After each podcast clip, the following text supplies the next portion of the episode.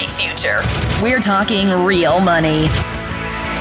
Well, I just finished doing the Saturday radio show, so now it's time for the Saturday podcast, which I call Quick Queries, Rapid Replies, because I'll take a quick question and then I'll reply to it. And then on Monday, we'll do the show as a podcast. Tuesday, the show as a podcast, and then, you know, the other stuff.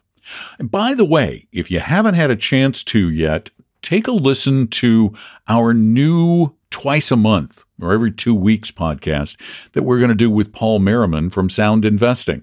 We posted that on Friday on all of our services. And we also put up a video that's at talkingrealmoney.com. Now, now there's a story that goes with that video. Um, the video is, is being hosted at Vimeo right now. Originally, the video was put up at YouTube on our channel on YouTube. And then within a few seconds, it was taken down because for some reason, a podcast about cryptocurrencies they claim violated their community standards. We're baffled as to why they think that.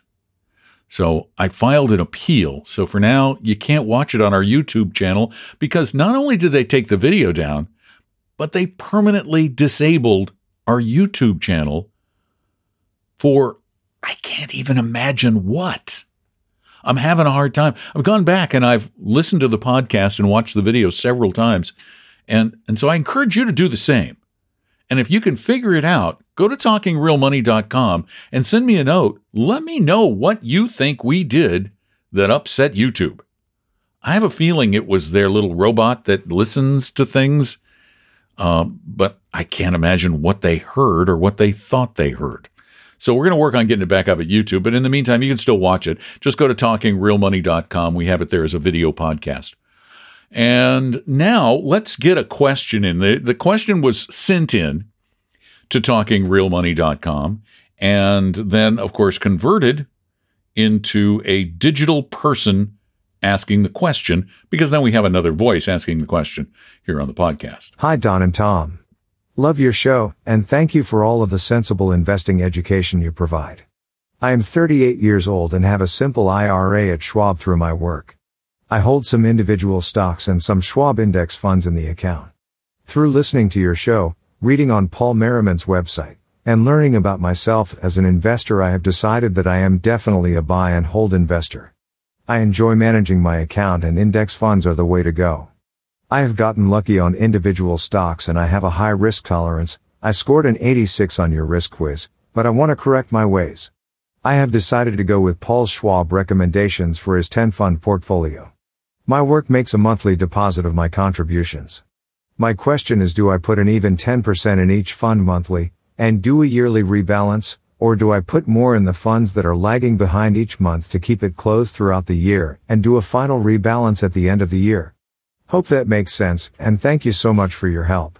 One of the reasons that we don't suggest a 10 fund portfolio like Paul does, Paul Merriman, is because we do believe that for most people, it's just a pain to manage. While it should, over a long period of time and with a larger account, make some incremental differences in your returns, for most people with small amounts of money, we just don't think it's worth the trouble. But you you like it. You like managing your account. And your question makes that very, very clear. You really do want to manage it right down to the nitty gritty. Uh, never would have thought about changing the allocation on a monthly basis. And again, while there may be some minor improvement in returns, I can't imagine it's going to be substantial. I don't know. I've never run numbers on that. I would say you're fine just to have that 10% in each fund going in every month. And then at the end of the year, rebalance based on what has moved. Because doing it too often really ought not do much. You want to give it time to get out of balance to make rebalancing more worthwhile. So I, I would hold off on it. I wouldn't uh, I wouldn't do it every month. it just sounds like more work than it's worth. Of course, if you enjoy it, who am I to quibble or quarrel? Thanks for the note. I really appreciate it. Thank you for listening to the podcast. And please keep listening every single day. Tell your friends and neighbors. Leave a review at Apple Podcasts if you really like what you hear.